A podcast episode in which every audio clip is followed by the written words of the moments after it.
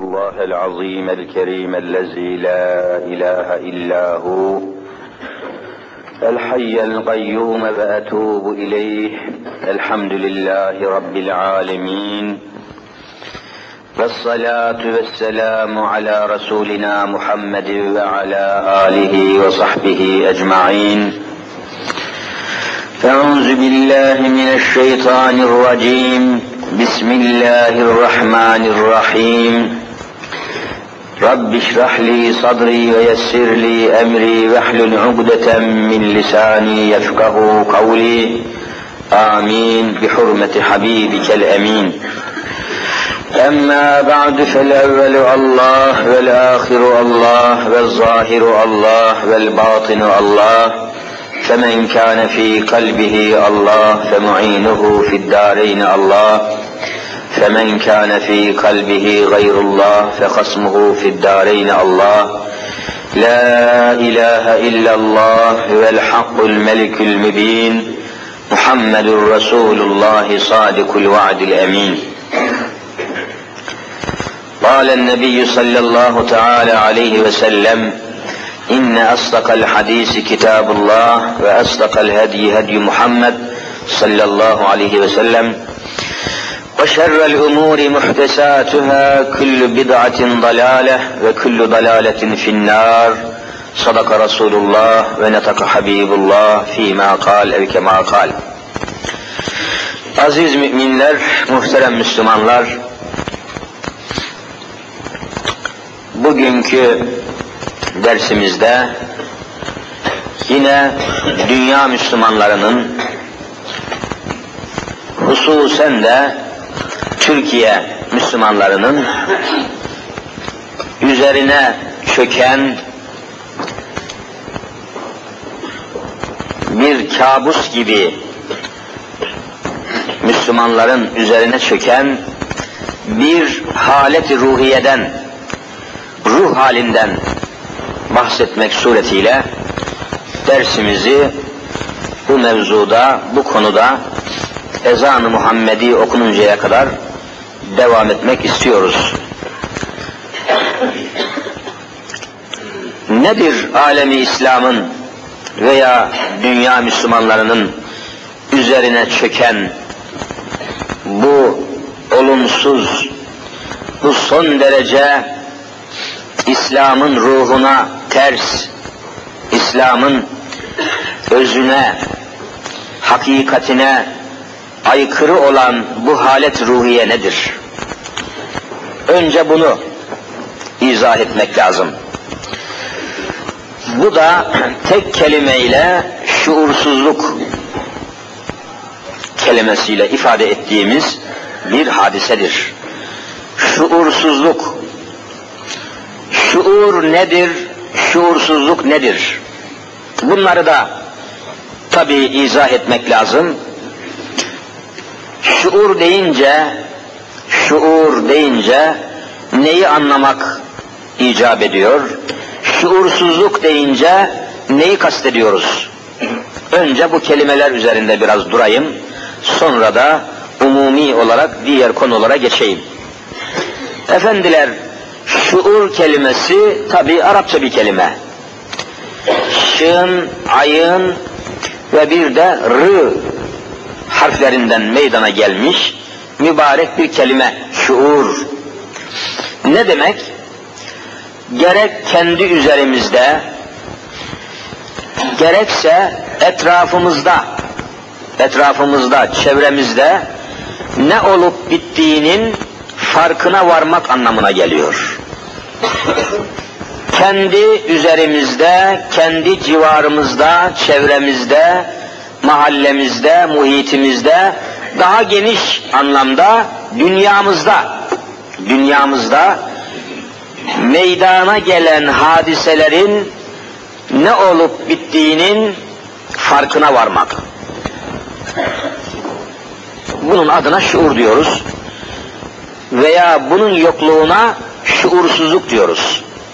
Biraz sonra meseleyi daha da açacağım. Allahu Teala yeryüzündeki mahlukatı biliyorsunuz cansızlar dediğimiz mahlukat var, canlılar dediğimiz mahlukat var. Cansızlar, canlılar. Cansız varlıkların yapısı başka, canlı varlıkların yapısı başka. İnsan dediğimiz varlık, canlı mahlukatın, canlı varlıkların en mükemmeli, en şereflisi, en üstünü. Bunu zaten kabul etmeyen dünyada yoktur. Şimdi basit bir açıklamayla basit bir açıklamayla bu şuur meselesini veya şuursuzluk meselesini kısaca arz edeyim. Şuur derken neyi anlıyoruz? Şuursuzluk derken neyi anlıyoruz? Mesela bir suyu iyiden iyiye kaynatalım. Kaynamış su, cayır cayır ateşte kaynamış bir suyu cansız dediğimiz bir taşın üzerine dökerseniz taşta bir hareket, bir kıpırdama görür müsünüz, görmez misiniz? Görmezsiniz. O kaynar su taşın üzerinden akar gider, taşta bir hareket görülmez. Görülmez. Ama o kaynar suyu, kaynar suyu dikkatle dinlemek lazım. Bir hayvanın üzerine dökerseniz, hayvan da canlıdır. O kaynar suyu hayvanın üzerine dökerseniz, o hayvanın canı yanar, bağıra çağıra kaçar gider. Bak taşın üzerine kaynar suyu döktünüz, hiçbir şey olmadı. Hayvanın üzerine döktünüz, bağırdı, çağırdı, kaçtı, canı yandı. Bir farklı bir hareket ortaya çıktı. Demek ki tehlikelere karşı hayvanlarda bir tepki var. Bir tepki var.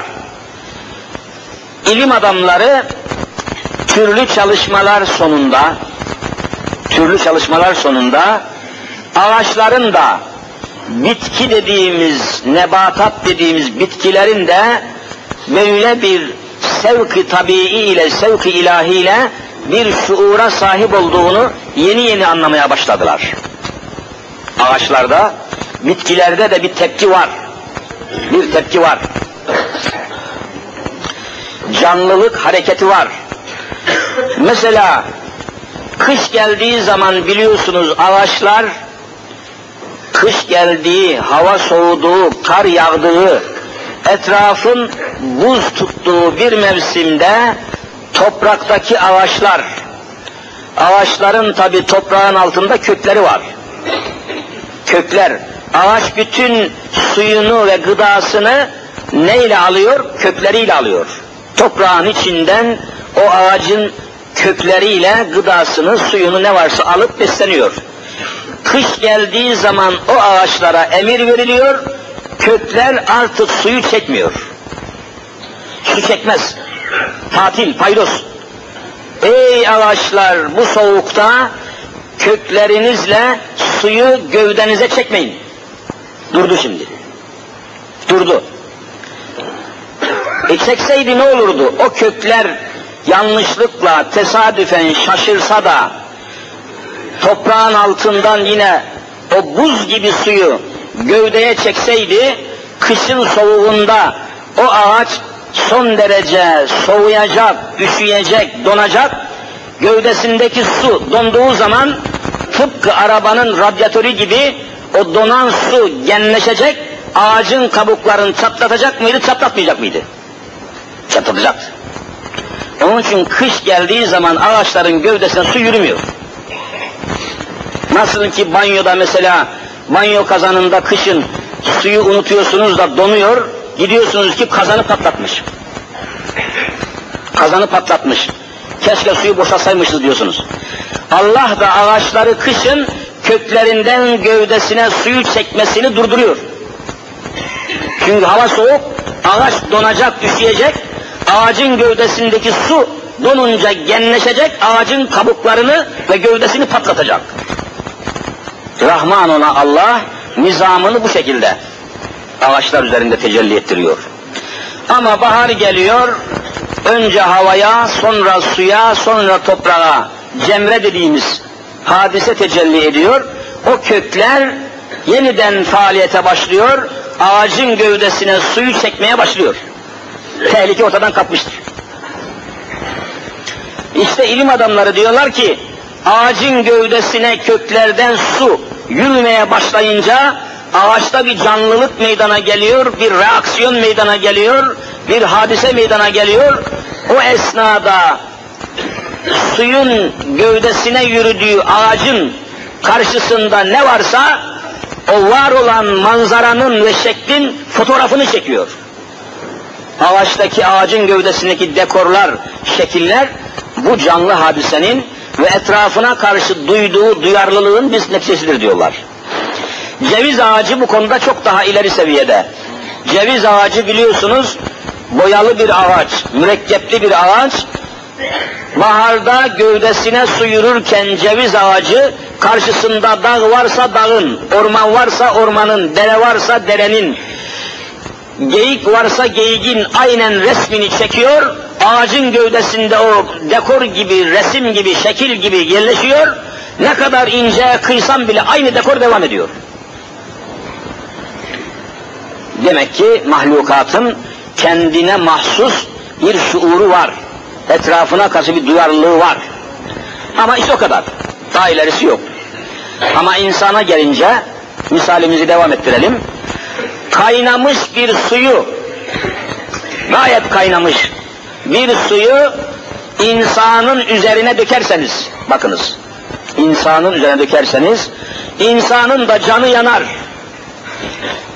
canı yanar, muazzam ızdırap duyar, fakat öyle kalmaz. Bu sefer ne olduğunu araştırır. Şimdi taşın üzerine kaynar suyu döktünüz bir hareket olmadı. Hayvanın üzerine kaynar suyu döktünüz, hayvan bağırdı, çağırdı, canı yandı, kaçtı. Bir reaksiyon, bir tepki gösterdi. İnsanın üzerine kaynar suyu döktünüz, o da bağırdı, çağırdı, Canı yandı, canı acıdı fakat orada kalmadı. Ne olduğunu araştırmaya başladı. Nasıl oldu? Niçin oldu? Nerede oldu? Nasıl döküldü? Niçin döküldü? Kim döktü? Nasıl döktüler? Ne kadar döktüler? Aramaya başladı. İnsanın tavrını görüyorsun ne kadar farklı. Bu kaynar su nereden döküldü? Nasıl döküldü? Niçin döküldü? Ne kadar döküldü? Ne sebepten döküldü, neredeydi de döküldü? Bakın bir sürü araştırma konusu ortaya çıkıyor. İşte bu hadiseye biz ne diyoruz? Şuur açıklığı, şuuruna intikal ediyor. Vücuduna döküldüğüyle kalmıyor, hemen şuurunu işletiyor. Ya bu nereden döküldü bu kaynar su? Nasıl döküldü, ne kadar döküldü, niçin döküldü diye aramaya başlıyor. Buna biz ne diyoruz? Şuur, şuur, şuur, şuur. Yani insanın aklının, beyninin, idrakinin çalışması hadisesi. Ölünün üzerine dökseniz ölüde bir hareket göremezsiniz. Ölmüş bir adamın cesedine, vücuduna kaynar suyu dökseniz hiçbir hareket göremezsiniz. Şuur yok. Ölmüş. Alemi İslam, İslam dünyası aynen bugün bu durumda bulunuyor. Hristiyan dünya başta Amerika olmak üzere, sonra Avrupa olmak üzere, bütün Hristiyan dünyası, Hristiyanlık dünyası ne kadar musibet varsa, ne kadar pislik varsa, ne kadar rezalet varsa, ne kadar hastalık varsa, alemi İslam'ın üzerine senelerdir döküyor, döküyor, döküyor, hiçbir tepki gelmiyor. Niye? Şuursuzluk var. Şuur aydınlığı yok. Düşünün mesela sırf Hristiyan kaynaklı, Hristiyan milletlerin bayramı, adeti, töresi, tavrı, tutumu esasına dayanan yılbaşı gecesinde, Noel gecesinde Müslüman olduğunu söyleyen, Müslüman olduğunu zanneden milyonlarca Müslüman patentli, Müslüman kılıklı, Müslüman isimli insanlar Avrupa'nın teklif ettiği, Avrupa'nın ortaya koyduğu o gecede o kadar içki içtiler ki Gazetelerde yayınlandı okuyanlarınız olmuştur. O kadar içki, o kadar şarap, o kadar şampanya dökmüşler, patlatmışlar, tüketmişler ki bir senenin tamamında içilen içkiden iki kat fazla. Bir gecede. Niçin? Bakın yani şuur olsaydı niçin bu böyle oluyor? Niye oluyor? Niçin yapayım? Nereden geliyor? Kimden geliyor? Nasıl geliyor? Araştırmıyor. Araştırsaydı şuur olacaktı. Araştırmadığı için şuursuzluk oluyor. Nereden kaynaklanıyor? Yılbaşı belasında, gecesinde oynanan kumar, satın alınan biletler kumar, kumar kelimesiyle ifade ediliyor. Bir senenin tamamında oynanan kumardan 11 kat fazla. Kumar. O gece Hristiyan kaynaklı, Hristiyan kökenli bir bayram olduğu halde Müslüman isimli, Müslüman düşün, tavırlı, kendisine göre Müslüman diyen bu insanlar o gece kadınlı erkekli öyle eğlendiler, öyle tepindiler, öyle oynaştılar, öyle kaynaştılar, öyle sarhoş oldular ki kimin kime tasallut ettiği, kim kimin ırzına geçtiği belli olmadı.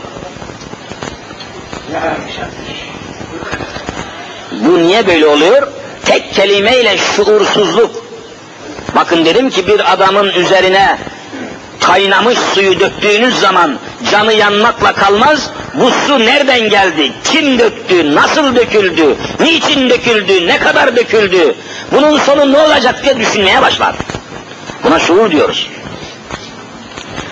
Düşünmüyorsa nereden geliyor, nasıl geliyor, niçin geliyor, neden geliyor, kim yapıyor bunları düşünmüyorsa bu illetin adına ne diyoruz? Şuursuzluk. Şuursuzluk diyoruz. Allah aşkına unutmayınız. Evet. Şuursuzluk tepki göstermiyor, karşı koymuyor. Neden, niçin, nasıl olduğunu düşünmüyor. Bugünkü Müslümanın beyni çalışmıyor, kafası çalışmıyor, zihni çalışmıyor, aklı çalışmıyor, ne gelirse kabul ediyor, tepki göstermiyor, karşı koymuyor, direnmiyor, cevap vermiyor, itiraz etmiyor. Korkunç bir hastalık. Tepki, toplu tepkiyi ortaya koymuyor. Ne yaparsanız yapın, ne söylerseniz söyleyin, anasına, ırzına, namusuna, ne biçim tecavüz ederseniz edin, tepki göstermiyor. Bosna, Bosna'yı herkes biliyor, duymayan, işitmeyen, görmeyen, anlamayan kalmadı. Yüz binlerce insanı doğradılar, kestiler. 65 bin kadının ırzına geçtiler. 45 bin kadın sırtlardan hamile kaldı. Ama yeryüzü Müslümanlarının kılı bile kıpırdamadı. Tepki göstermediler. İşini gücünü bırakıp meydanlara fırlamadılar. Miting yapmadılar, toplantı yapmadılar, kıyameti koparmadılar. Niye? Şuursuzluk işte. Şuur insan kafasının, insan beyninin hadiselere intibakıdır. Araştıracaksın. Niye bu oluyor? Bugün Bosna'da cereyan eden Hristiyanların Müslümanları katliamı yarın Kıbrıs'ta, öbür gün Makedonya'da, öbür gün İstanbul'da, öbür gün Bursa'da. Ne fark eder? Şuur meselesi. Bakın bir örnek vereyim şuur mevzuna ve bu hadiseler karşısındaki değerlendirme konusuna. Rusya Afganistan'a girdiği zaman biliyorsunuz bir zamanlar Rusya Afganistan'ı işgal etmişti. Bilmeyeniniz yok. Rusya Afganistan'a girdiği zaman Pakistan Devlet Başkanı Allah gani gani rahmet eylesin. General Ziyaul Hak General Ziyaul Hak şöyle bir şuur eseri meydana koymuştu. Şuur eseri. Şuurunu ortaya koymuştu. Ve bir konuşma yapmıştı. Konuşma tarihe geçmiş. Ben kitaptan aldım. Aynen şöyle söylüyor. Bugün Rusya bizim kardeşimiz ve komşumuz olan Müslüman Afganistan'ı işgal etmiştir. Onlara yardım etmek boynumuza borçtur. Üstelik eğer Rusya'yı orada durdurmazsak, yarın daha kötü şartlar altında ve kendi topraklarımız üzerinde Rusya'ya karşı savaşmaya mecbur kalacağız. Dolayısıyla Afganistan'daki savaş, yeryüzünde bütün Müslümanların ve bizim kendi savaşımızdır diyebilmişti. Bu neticeye vardıktan ve bu şuuru gösterdikten sonra Devlet Başkanı Ziyaul Hak tarihi vazifesini yerine getirmek için milleti seferber etmiş ve yiğitçe bir mücadele vermiş, sonunda da bu uğurda şehit düşmüştü. Ama Pakistan topraklarında bir savaşı da önlemişti. Maalesef bugün Türkiye Cumhuriyeti böyle devlet adamlarından mahrum, Bosna Hersek'te Müslüman kanı oluk oluk akarken, oradaki İslam eserleri, camiler, medreseler, yıkılırken, izleri silinirken Sırplarla aynı günde yılbaşını kutlayan devlet adamlarımızdan kimisi Abant'a, kimisi Antalya'da, kimisi bilmem nerede kadehlerini kaldırırken acaba Bosna Hersek'te ölen Müslüman kadın Müslüman kadınların mal olan namuslarını ve ağlayan çocuklarını hiç düşündüler mi acaba? Hiç zannetmiyoruz çünkü zihinlerinde İslam'a dair bir tek şuur mevcut değildir. Demek ki bütün mesele geliyor, şuur noktasına dayanıyor. Şuur, yani hadiseyi değerlendirmek ama İslami şuur dediğimiz zaman İslam açısından, İslam'a göre değerlendirmek manasınadır. İslam şuuru. Tabi şuur kelimesi mutlak manada burada kullanmıyoruz. İslam şuuru, mümin olmanın, Müslüman olmanın şuuru içerisinde mütalaa ediyoruz. Yani bir takım olaylar oluyor, bir takım işler oluyor çevremizde, civarımızda, coğrafyamızda, dünyamızda. Ama dikkatle bakınız, hep Müslümanların ülkelerinde çok şeyler oluyor. Hristiyanların oturduğu ülkelerde, bölgelerde bir damla kan akmıyor. Halkı Müslüman olan, ahalisi Müslüman olan ülkelerde kıyametler kopuyor. Katliamlar yapılıyor. Ve koskoca dünya seyrediyor, adeta sessiz kalıyor ve bekliyor. Ve bu, bu sessizliğin içinde evvela İslam aleminin sessizliği geliyor. Yeryüzünde bir buçuk milyar Müslüman olduğu söylendiği halde dünyada tek bir tepki ve karşı koyma zuhur etmiyor. Demek ki mesele şuursuzluk, beyinsizlik ve hadiselere İslami bir değerlendirme, İslami bir mana verememekten kaynaklanıyor. Adeta hadiseler gözümüzün önünde cereyan ediyor, öldürüyorlar, katlediyorlar, alıyorlar. Düşünün mesela günlerdir, haftalardır, aylardır Türkiye'deki özel televizyonlarda devlet televizyonu demiyorum. Özel şahısların televizyonlarında türlü programlarda türlü yayınlarda işlenen hadiseler anlatılıyor. İşte devlet bankasını şu kadar milyar dolandıran adamdan bahsediliyor. Rüşvetler anlatılıyor. Farkındasınız. Özel televizyonlar adeta habercilik açısından tabi İslam için yapmıyorlar bunları.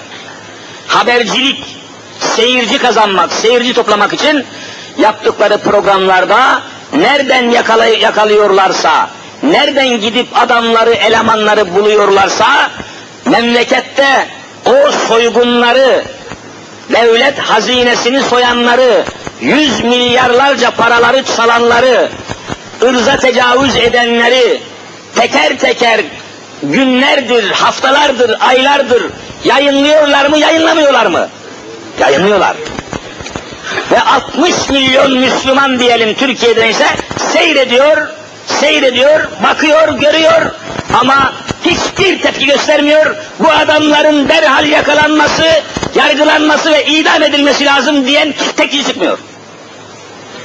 Sessiz, hissiz, duygusuz ve ölmüş bir tablo halinde kalıyor. Koskoca bir anayasa mahkemesinin başındaki adam kalkıyor, milyonlarca insanın seyrettiği bir televizyon ekranından layık olmayanlar insan bile olamaz diyor ve 60 milyon Müslümana hakaret ediyor. Bu hakaret karşısında Müslümanlardan tek bir tepki çıkmıyor. Niye? Şuursuz, ölmüş bir cesedin üzerine kaynar su dökseniz kıpırdar mı kıpırdamaz mı? Kıpırdamaz. Ya. Ne olacak peki? Bu neden böyle oluyor? Niçin böyle oluyor? O halde biz hangi noktadayız? Bu halimizle, bu tutumumuzla, bu tavrımızla Allah'ın rahmetine mi yakınız, Allah'ın azabına mı yakınız? Varın kıyas edin Müslümanlar. Kıyasını kendimiz yapmamız lazım.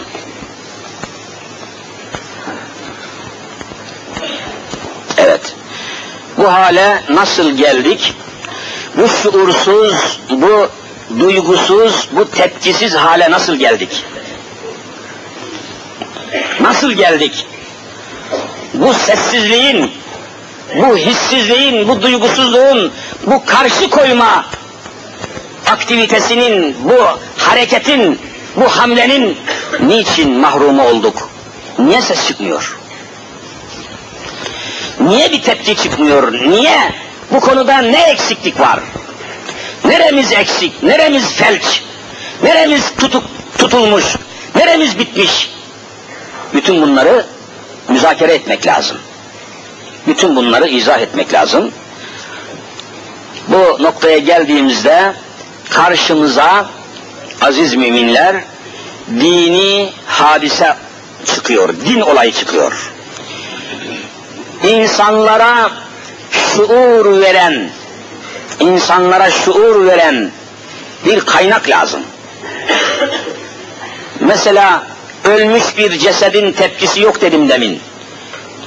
O cesede ölmeden evvel hareket veren, canlılık veren ne vardı? Ruhu vardı. Ruh.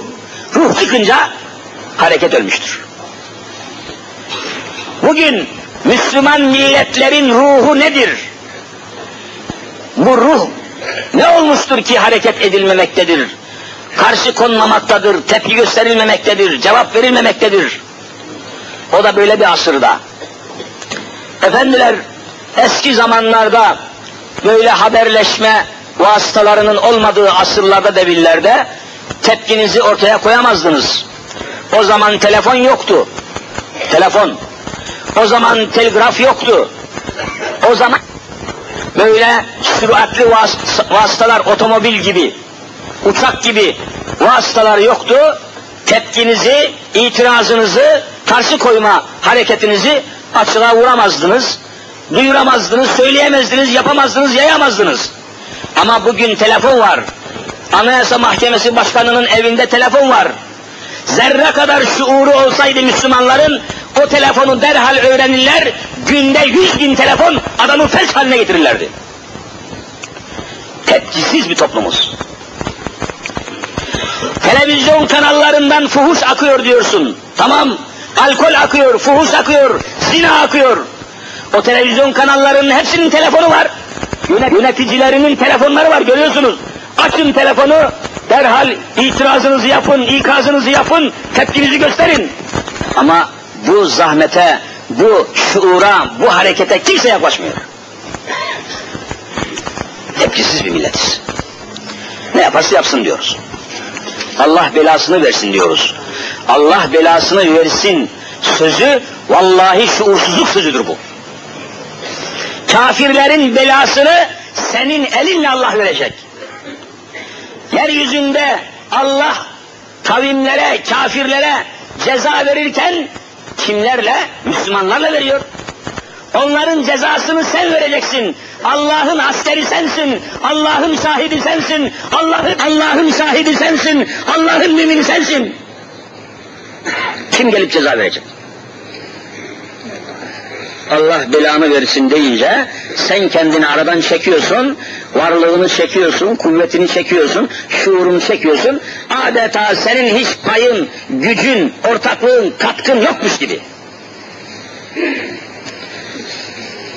Sen evvela kendi imkanını, kendi zihnini, kendi gücünü, kendi tavrını ortaya koyacaksın. Kenara çekilmeyeceksin. Neme lazım demeyeceksin. Beni alakadar etmiyor demeyeceksin. Bütün bunlar şuursuzluk alametleri. Eğer bu şuur tarihte Müslümanlarda olmasaydı, tarihte çile çekilmeseydi, zahmet çekilmeseydi, kahır ve gazap çekilmeseydi, Müslümanlar birbirinin davasına, derdine, düşüncesine ortak olmasaydı, vallahi bugün İslam bize kadar ulaşamazdı. Bize kadar gelemezdi. Bakın bu konuda notlarımdan birkaç şey okuyayım size. Dünya hayatı bir imtihandır. Evvela dünya Müslümanları dünyayı nasıl değerlendiriyorlar buna bakmak lazım. Ey Müslüman sen dünyayı nasıl değerlendiriyorsun? Dünya senin için nedir? Dünya Müslüman için bir imtihandır. İmtihan. Burada kalacak değilsin. Burada ebedi sonsuza kadar kalacak değilsin. Bir zaman için toprağın üstündesin, bir zaman sonra toprağın altına ineceksin. Oradan mahşere geleceksin. Oradan mahkemeyi kübraya geleceksin. Mahkemeden sonra hesabın görülecek ve cehenneme ya cennete gideceksin. Bak biz nasıl değerlendiriyoruz dünyayı gördünüz mü? İşte şuurumuz buradan kaynaklanması lazım bizim. Bütün peygamberler bu mesajı getirmiş. Bütün evliyalar, ulemalar hepsi bu noktayı getirmişlerdir. Dünya Müslümanlar için bir imtihandır, imtihandır, imtihandır. Davetçi Müslümanın imtihanı çok zordur. Peygamberlere bakınız. Allah aşkına. Peygambere bakalım. Ne büyük zorluklar görmüş, ne kahırlara göğüs germiş, ne çileler çekmiştir. Mihnet, külfet, eziyet ve belalarda ilahi sırlar vardır. Hazreti Ömer vuruldu. Hazreti Osman oruçluyken ve Kur'an okurken şehit oldu kanı Mushaf-ı Şerif'in üzerine attı. Hazreti Ali sabah namazında camide mihrapta hançerlendi. Hazreti Hasan zehirlendi. Hazreti Hüseyin Kerbela'da susuz can verdi. O günden beri bu davaya gönül veren erler hep çilelerle, mihnetlerle, külfetlerle boğuşarak Allah'ın dinini, Resulünün bayrağını bugünlere getirdiler. İskilipli Atıf Efendi şeriat uğrunda bir sabah namazı vakti sehpada terki hayat etti. Şapka giymedi diye o günün, o devrin en büyük ulemasından İskilipli Atıf Efendi sabah namazı vakti sehpada canını Allah'a teslim etti. Mevlevi Şeyh'i Kemahlı İsmail Hakkı Efendi'nin mübarek cesedini mezarından çıkarttılar, ölüsünü iple sallandırdılar. Cumhuriyet döneminde. Mevlevi Şeyh'i büyük alim Kemahlı İsmail Hakkı Efendi'nin mübarek cesedini, cesedi mezarından çıkartıldı. Vallahi ölüsü tekrar ipe asılıp sallandırıldı. Çünkü o da İslam yoluna baş koymuştu. Merhum Allah'ın rahmetine ulaşmış alimlerimizden Hacı Muzaffer anlatıyor. 27 Mayıs darbesinden sonra Sultanahmet hapishanesine atılmıştım diyor. Orada tutuklu Bediüzzaman Said-i Nursi'nin talebeleri vardı. Çok dayak yedikleri için ayakları parçalanmıştı. Yerlerde sürünerek yürüyorlardı. Vallahi o hallerinde bile abdest alıp namazı asla terk etmediler diyor. İslam şuuru.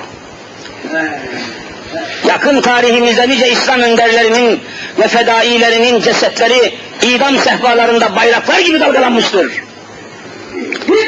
Atıf Efendi boynunda, Atıf İskilipli, İskilipli Atıf Efendi boynunda yağlı ilmik son nefeslerini verirken ezan okunuyordu, sabah ezanı okunuyordu. Yüzlerce şahit rivayet ediyor ki boynunda yağlı ilmik olduğu halde ezan sesini duymuş, o halinde ezana icabet ederek ezan bitince ruhu çıkmıştı. Vallahi böyle.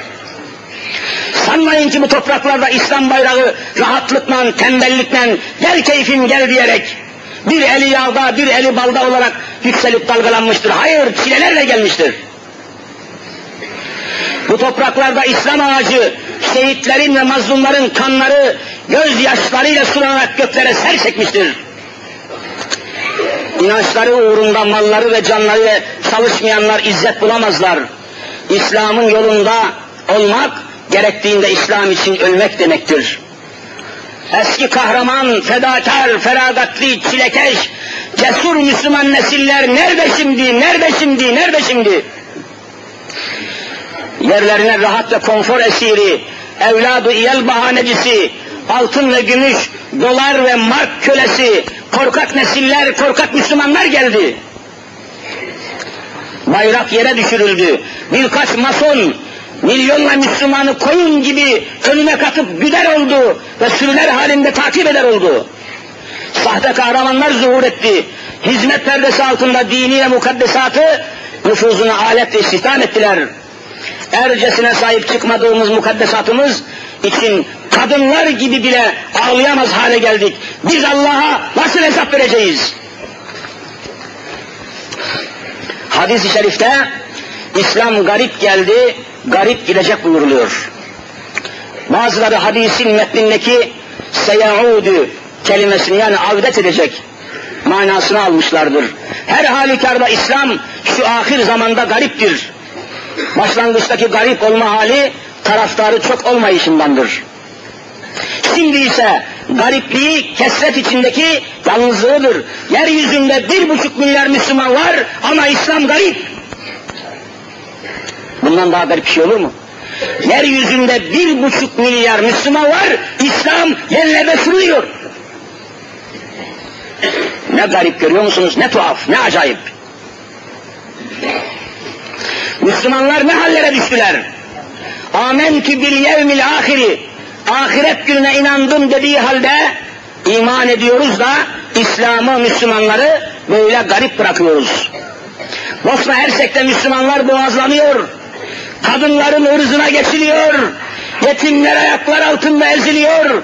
Dullar ağlıyor. Camiler yakılıyor. Kur'anlar yırtılıyor. Ehli İslam'ın kabristanları bile düzleniyor. Ve Türkiye'deki öteki diyarlardaki Müslümanlar normal hayatlarını yaşıyorlar.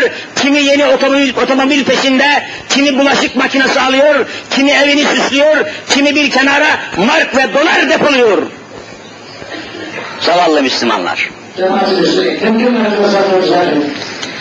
Vakit yaklaşıyor, safları evet sıklaştıralım ve boşluk bırakmayalım.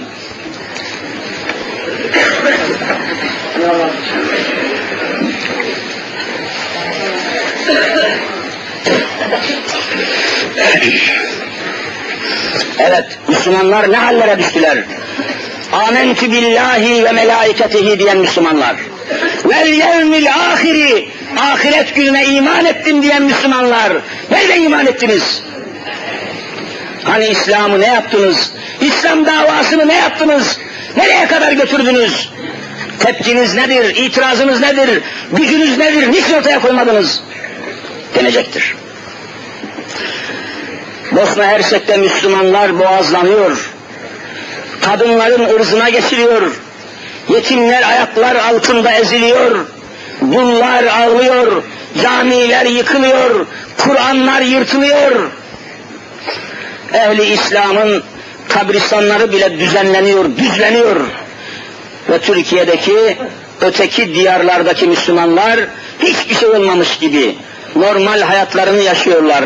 Kimi yeni otomobil peşinde, kimi bulaşık makinesi alıyor, kimi evini süslüyor, kimi bir kenara mark ve dolar istifliyor. Nasraniler, Yahudiler, Hindular, Mecusiler, mülhit komünistler bile kendi davaları, kendi taraftarları için her fedakarlığı yaparken biz tarihin ve insanlığın yüzünü kızartan facialara seyirci kalıyor muyuz, kalmıyor muyuz? Seyirci kalıyoruz köşe başındaki dilenciye sadaka verircesine cüz'i yardımlarla televizyondan seyrettiğimiz kahredici manzaralar karşısında rahat koltuğumuza gömülmüş vaziyette birkaç cılız inilti ve tüh tüh tüh sedasıyla yetiniyoruz. Vah bize, eyvah bize! Eğer bir tek ümmet olsaydık, şuurumuz olsaydı, hadiseleri değerlendirebilseydik, böyle mi olurdu? Bosna'yı silahla, gönüllüyle doldururduk, ölen şehit, kalan gazi olur, Müslümanların şerefi kurtulurdu. İslam garip gidiyor veya garip avdet ediyor. İslam'ı garip bırakan Müslümanlar yarın büyük huzura ne yüzle çıkacaklar? Peygamberin yüzüne nasıl bakacaklar? Ahireti unutup da şu fani dünyanın boş alayişiyle, oyuncaklarıyla oyalanan bir kavim iflah olmaz. Süslü meskenler, kesada uğramasından korkulan ticaretler, lüks binitler, servetler, konforlar, yazlıklar, kışlıklarla hayatlarını ziyan eden gafil Müslümanlara yazıklar olsun, eyvahlar olsun. Bosnalıları yalnız bıraktık. Halbuki onlara yardım etmemiz, imdatlarına koşmamız bize farz idi. Bulaşık makinesine ıvır zıvıra milyonlar verdik de o boğazlanan, ırzına geçilen kardeşlerimize gereken yardımı yapamadık.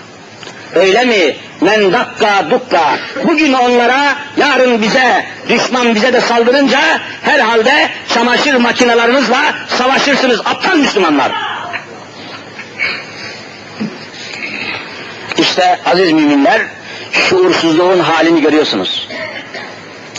Dersimizin başında toplum şuurunun üzerinde durmuştum.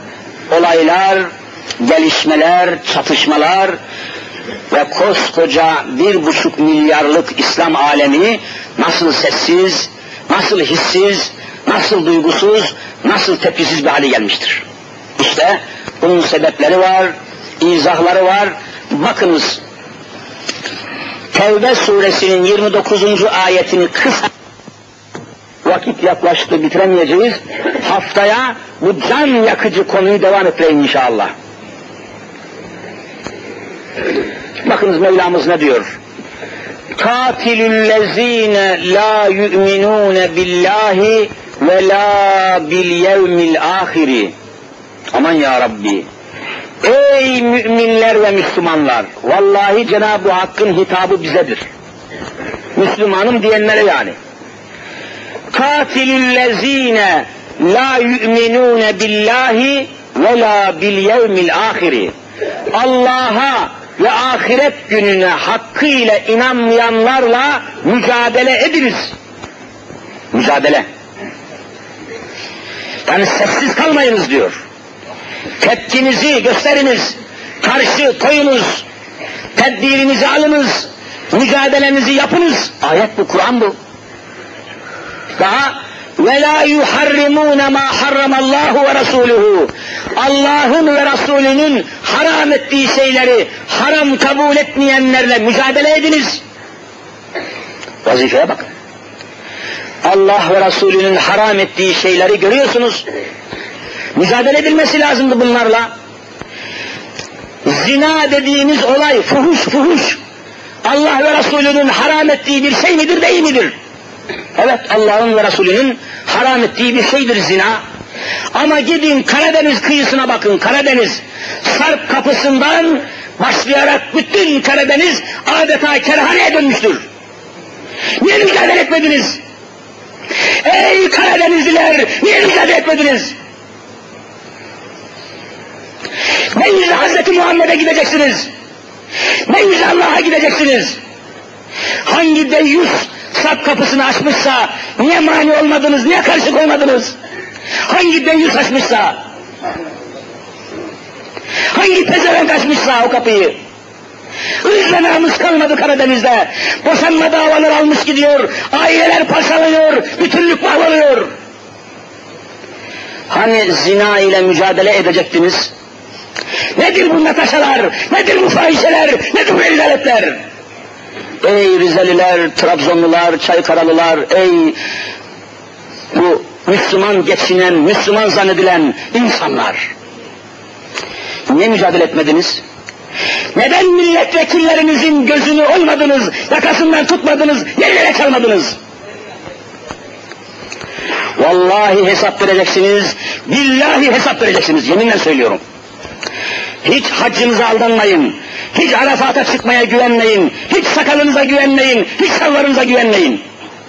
Mücadele, mücadele, mücadele. Katilüllezine, savaşın, mücadele edin diyor Cenab-ı Hak. Kiminle mücadele edeyim ya Rabbi? La yuharrimune ma harramallah. Allah'ın haramını haram saymayanlarla. Hani zina haramdı? Türkiye Cumhuriyeti'nde zina serbest helal. Parayı verdin mi kerhaneye gidebilirsin. Devlet kerhanecilik yapıyor. Devlet kerhane işletiyor. Zavallı Müslüman benim devletim diyor. Benim hükümetim diyor. Vah vah vah vah vah. Adama deli derler be. Müslümanın devleti kerhane işletir mi? Müslümanın devleti kumarhane işletir mi? Müslümanın devleti içkiyi satar mı, üretir mi, dağıtır mı? Zavallı Müslümanlar, ahmak Müslümanlar.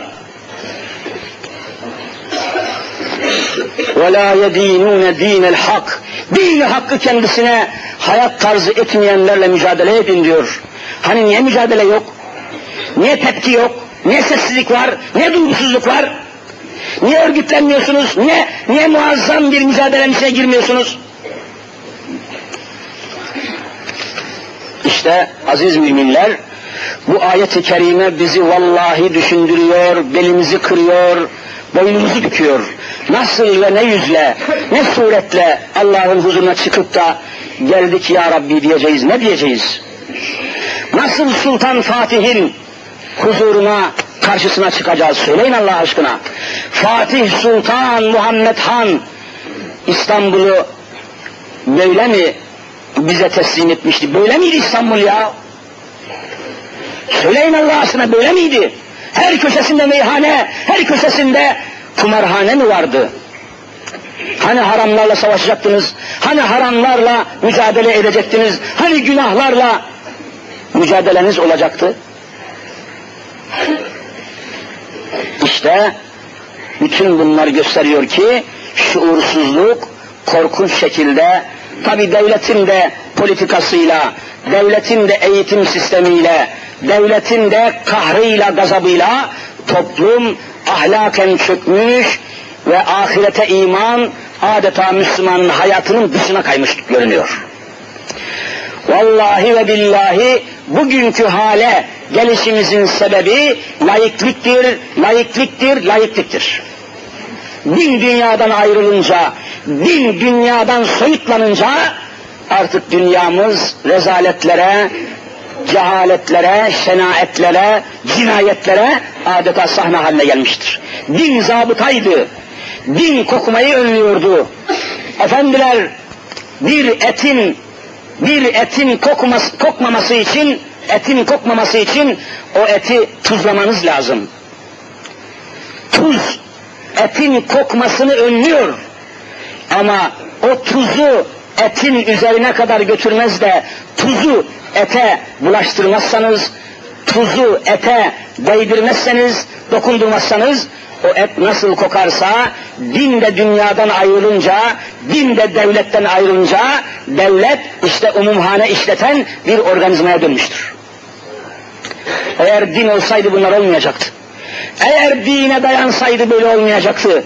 Ama bütün dehşetiyle, vahşetiyle toplumu dinin dışına sürüklediler. Kıblemizi değiştirdiler. Bakın 1944 yılında millet meclisine Erzurum'dan seçilmiş bir milletvekili var. Şair bu adam. Sık sık söylüyorum hafızanızda kalsın diye unutmayasınız diye. 1944'te meclise Erzurum'dan seçilerek milletvekili girmiş ve şair, çok şiir yazmış bir adam. Kemalettin Kamu. Vallahi şiirinde aynen şöyle, şöyle söylüyor. Ta o zaman başlamışlar yıkmaya, yıkılmaya, zihnen, fikren, aklen, beyinleri bulaştırmışlar. Ne diyor? Ne örümcek, ne yosun, ne mucize, ne afsun, bize Çankaya yeter, Kabe Arap'ın olsun. Vallahi böyle söylemiş. Bize Çankaya yeter diyor, Kabe Arap'ın olsun. Biz Kabe'yi, İslam'ı, Allah'ı kabul etmiyoruz diyor. 1944'te söylemiş bunu. Kafir oldu kafir. O günden sonra laiklik çizgisiyle toplum, gençler, esnaflar, tüccarlar, insanlar adım adım adım dini İslam'dan vallahi uzaklaştırılmış. Tepkisiz, duygusuz ve beyinleri uyuşturulmuş, olaylar karşısında sessiz bir topluluk meydana gelmiştir. Bakınız, bir ansiklopedi var. Önemli bir ansiklopedi. Adı Ana Britannica. Ana Britannica dünyada en büyük ve en güvenilir ansiklopediymiş. Orada laiklik maddesine baktım. Aynen şurada okuyacağım şimdi oradaki yazıyı. Ana Britannica ansiklopedisinin laiklik maddesinde aynen şunu yazıyor. Laiklik. Türkiye'de laiklik klasik batı modelinden ayrılan önemli bir özellik göstererek devlet dışında özel bir din örgütlenmesine izin vermedi. Yani dinin kendi cemaatiyle toparlanmasına, örgütlenmesine müsaade etmedi diyor laiklik.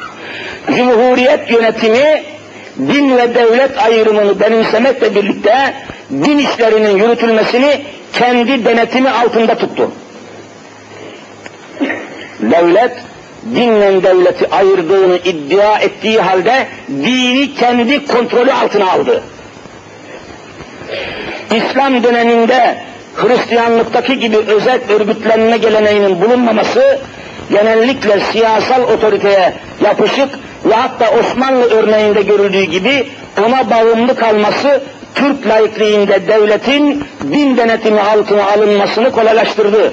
Ama asıl önemli etken yalnız devleti değil, toplumu da layıkleştirmeyi amaçlayan Cumhuriyet yönetiminin dinin yenileşme atılımları önünde önüne dikilmesine engel olmak konusunda gösterdiği kararlılıktı.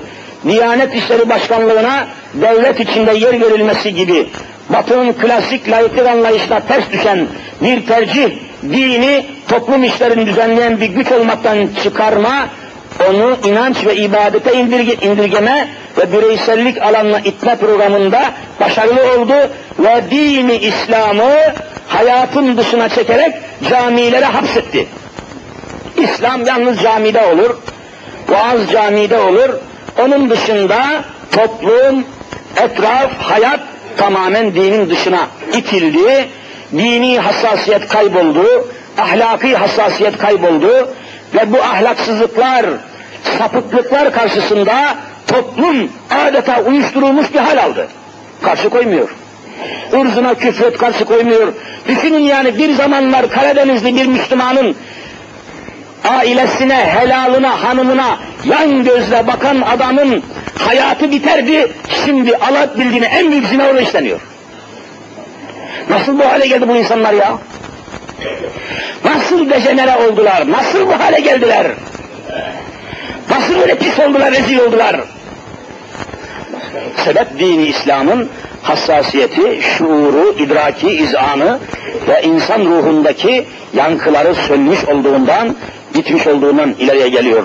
İşte Allah nasip ederse önümüzde ki derste tarihten misal vermek suretiyle peygamberlere karşı İslami mücadeleyi yürütenlere karşı sadece seyirci kalan, onların mücadelesine katılmayan, kenardan seyreden, biz katılmayacağız, neyimize lazım, bizi alakadar etmiyor diyen bir kavimden Kur'an-ı Kerim çok bahsediyor. Çok bahsediyor Maide suresinin 24. ayeti derin derin bizi düşündürüyor. Ve onların başına gelen belalar anlatılıyor.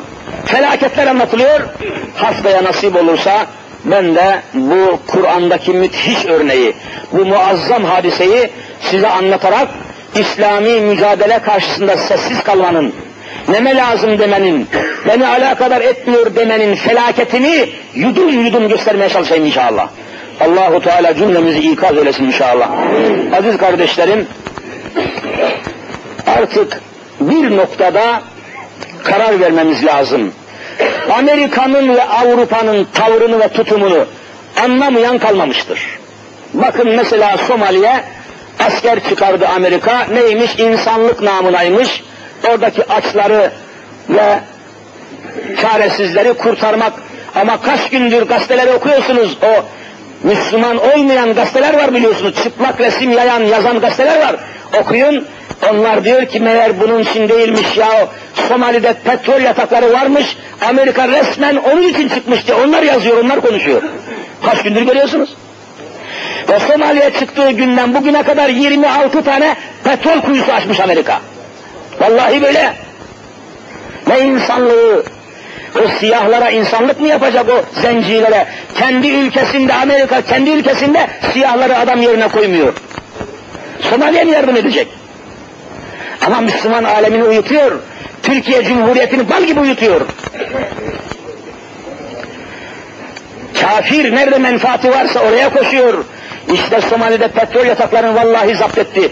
Somali'den Amerika'nın çıkması mümkün değil. Allah kudret vermedikçe Müslümanlara. Mümkün değil. Ve hem de orada en muazzam o fevkalade coğrafi noktada Körfez'deki ve Suudi Arabistan'daki Hicaz'daki petrolleri kontrolü altına aldı, denetimi altına aldı, gözetim altına aldı. Açın haritaya bakın, tam Suudi Arabistan'ı gözetliyor oradan. Çöl petrollerini. Ama Bosna'da görüyorsunuz hiçbir tedbir yok, hiçbir hareket yok, müdahale yok, karşı koyma yok. E bütün bunlar göstermiyor mu Hristiyanlar İslam'ın ve Müslümanların düşmanıdır? Hala mı anlamayacaklar? Hala mı kavramayacaklar? Hala mı bunun farkına varmayacaklar? İşte bütün Hristiyanlar namussuzdur. Bütün Hristiyanlar İslam'ın ve Müslümanların hırs düşmanıdır. Bunu anlamayan politikacı ahlaksızdır. Bunu anlamayan siyasetçi şerefsizdir. Bunu anlamak lazım. Bizim Avrupa'da bir işimiz yok. Bizim Amerika'da bir işimiz yok. Bizim Allah'la işimiz var. Muhammed Mustafa ile işimiz var. Başka çaremiz kalmamıştır. Onlar sömürge arıyorlar. Onlar köle arıyorlar. Onlar kul arıyorlar. İşte çekiç güç başımıza bela vallahi bekliyor. Çünkü Güneydoğu'da da petroller var. O kuyuları beklemek için geldi hain. Her tarafta bu menfaatini bekliyor hain. Ve insanlığın hali. Bütün bunlar bizi uyarmalıdır, şuurumuzu aşmalıdır. Haftaya çok daha dehşetli konulara temas etmek niyetiyle Rabbimiz cümlemizi ve cümle ümmeti Muhammed'i Kur'an ve sünnet şuuruyla şuurlandırsın inşallah. Rabbimiz cümlemize kudret ve kuvvet ihsan eylesin inşallah. 2000 yılına girmeden yeryüzünde İslami devletlerin tecelli